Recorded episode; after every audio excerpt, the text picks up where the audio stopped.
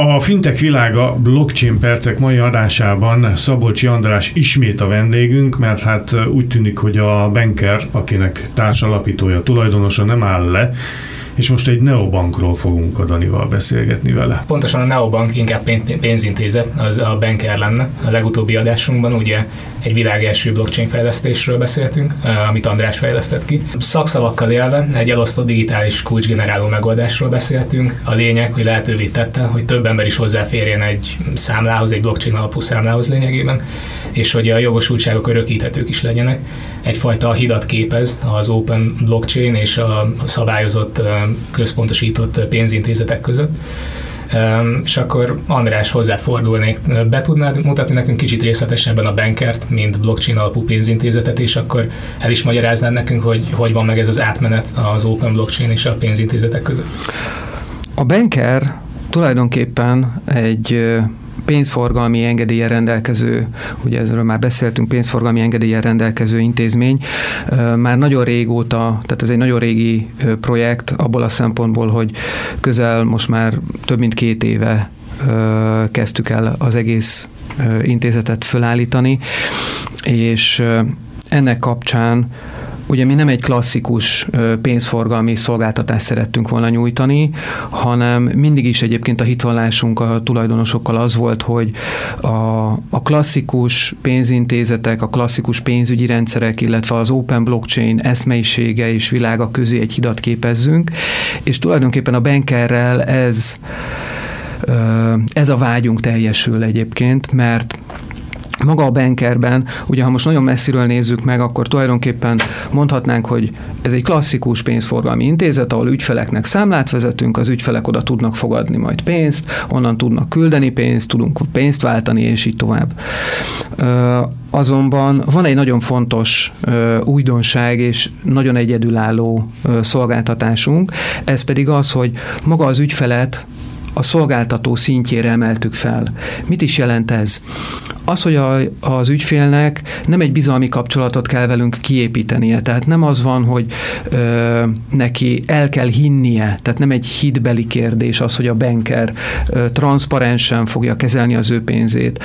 Ö, természetesen ezek megvannak, tehát a jogi garanciák köre, a felügyelt intézmény, a az intézeti garanciák, ezek mind megvannak, viszont mi kiegészítettük ezt, ki tudtuk egészíteni ezt egy technológiai garanciával, ugye az innovációnknak köszönhetően, amikor is maga az ügyfél teljes transzparenciát és teljes kontrollt kap egyébként a pénzügyi intézet felett és a számlája felett. Tehát tulajdonképpen, aki nálunk számlát nyit, ő biztos lehet abban, tehát mi tudunk neki olyan szolgáltatást nyújtani, hogy ő teljes full control, tehát egy úgynevezett ultimate controlnak hívjuk, tehát egy teljes kontrollú pénzforgalmi számlát tud nyitni, Ugye ez egy nagyon érdekes dolog, mert Ethereum hálózaton ilyet bárki tud csinálni, bárki tud nyitni, mert saját számítógépen legenerálja a kis privát kulcsát, és készen is van a számla. Na valami hasonló történik itt is, csak ugye itt egy a bankerrel közösen kell ezt a kulcsot legenerálni. Mindenkinél meg lesz a saját kis privát kulcsa, ugye a kulcsok mindig mindenkinél saját magatitokban generálódik, de mégis valami matematikai összefüggés van a kettő között, és erre tudjuk mi felfűzni egyébként az egész jogosultsági rendszerünket, erre tudjuk felfűzni a kontrollt, és azt a szabadságot egyébként, amit az ügyfeleknek így tudunk biztosítani, és transzparenciát. Nagyon fontos még talán a bankernél, amit amit már induláskor szeretnénk, és talán nagyon egyedülálló egy pénzforgalmi intézet szempontjából, hogy Szeretnénk majd egy blockchain explorernek szokták hívni egyébként open blockchain világába, de erről majd még később beszélünk. Lényegében matematikai alapokra helyezitik a bizalmat a bankeren keresztül, viszont sokan úgy tekintenek a bankra, hogy ott a bank, ott van pár szolgáltatás, ami nekem kell, vezessen, én megkövetem kb. vakon.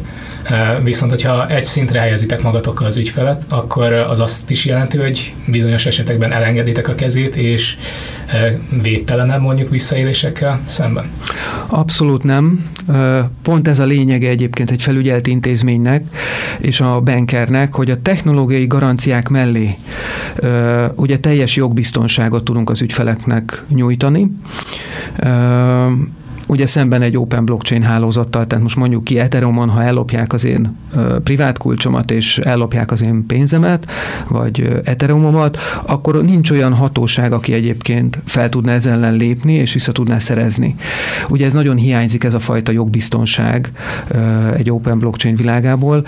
Tulajdonképpen ezzel a megoldással mi pont ezt vagyunk képesek megteremteni. Tehát a jogosultságöröklésekkel és magával azzal, hogy egy felügyelt intézményként jogbiztonságot tudunk adni az ügyfeleknek, ezáltal tudjuk azt biztosítani, ha valaki elveszti a privát kulcsát, vagy valamilyen ok folytán valakitől ellopják a rendszerünkből illetéktelenek, tehát kompromittálódik, akkor mi az ügyfélnek tudunk segíteni, és a nyomozó hatóságoknak tudunk segíteni ennek feltárásában. A nyílt blockchain szellemiség kapcsán, hogyha már erről beszélünk, egyesek lehet, hogy úgy állnának hozzá ez a témához, hogy nem tetszik nekik, hogy egy kis centralizáció bele van véve ebbe az egész témába, de ahogy mondtad, ez így elengedhetetlen, hogy jogbiztonságot is garantáljatok közben így lehet csak egy ilyen lényegében átmeneti állapotot létrehozni. Viszont én így kicsit vissza is kanyarodnék magához a megoldásotokhoz, ugye, tehát még egyszer megismételjük, azért ne legyen unalmas, hát ugye ez tényleg egy első, egy első ilyen megoldás a világon, viszont ti a, ti a forráskódot, azt nyilvánossá tettétek, bárki elérheti ezt a talán 30 soros kódot, Hát a privát szférában az egy elég meglepő lépés. Tehát, hogy az emberek azt gondolnák, hogy van egy egyedi, meg, egy egyedi megoldásotok, és ezt védeni fogjátok, és ha, ha el is kezditek értékesíteni, akkor azt így privát módon. Mi által mögött a döntés mögött, hogy megosztottátok ezt az egészet, és tegyük fel, nem profitot maximalizáltatok belőle privát módon? Több minden. Az egyik talán tehát most a legfontosabbakat szeretném elmondani. Az egyik, hogy maga az Open Blockchain szellemiségéhez, és ha már transzparencia, és ha már matematikai bizonyosság, akkor ez az algoritmus, ez elengedhetetlen, hogy maga a közönség, tehát mindenki megismerje. És ez nagyon fontos volt számomra is, mert egyrészt ingyen tanulhattam, tehát ez egy nagyon nagy vívmány egyébként itt Magyarországon, hogy ingyen tanulhattam, egészen általános iskola, középiskola, egyetem, de akár egyébként a munkám során, tehát közel 20 év pénzügyi informatikában voltam, és itt végig ingyen tanulhattam, holott külföldön valószínű, hogy ezek nagyon-nagyon drága kurzusokon tudtam volna csak elsajátítani mindazt, amit egyébként most már én úgy mondom, hogy magaménak tudhatok, és szerettem volna visszaadni az open source közösségen keresztül valamit. Tehát az a rengeteg dolog, amit egyébként így open source közösségből én is kaptam, az államtól, a szüleimtől és mindenhonnan cégektől információt, ennek cserébe én most szeretném visszaadni, és hogy mindenki egyébként tudjon ebből profitálni. Tehát ez egy, ez egy fontos mozgatórugója volt, nagyon érdekes, mert a cégtársaim is nagyon hasonlóan vélekedtek, és van még egy ok, hogy igazándiból a nagyon nagy innovációk most már nem úgy születnek, hogy hurrá feltaláltuk a kereket, hanem úgy történnek, hogy a meglévő dolgokat alkotjuk újra, és egészítjük ki. És tulajdonképpen itt is egy ilyen innováció történt, mert az alapok megvoltak, és volt egy hiányzó láncszem.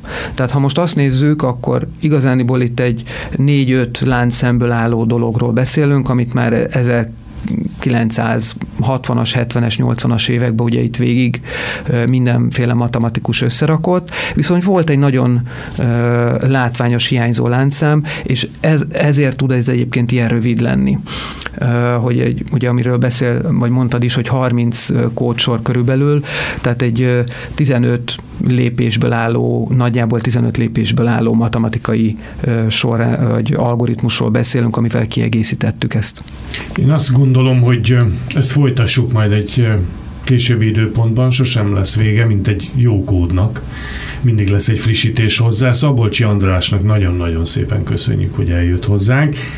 Jó munkát kívánok az egész csapatnak, ha lehet így mondani, és, és hát itt is kiderült ebből a mai műsorból is, hogy a tudomány visz előre minket, és hát tanulni kell képezni magunkat, mert másból nem lesz más. A Benker tárt társtulajdonosaként láttuk ma itt vendéget, vendégül Kaim Daniellel. Jövő héten is lesz a fintech világa blockchain percek. Nagyon szép napot kívánok mindenkinek. Köszönjük. Szép napot.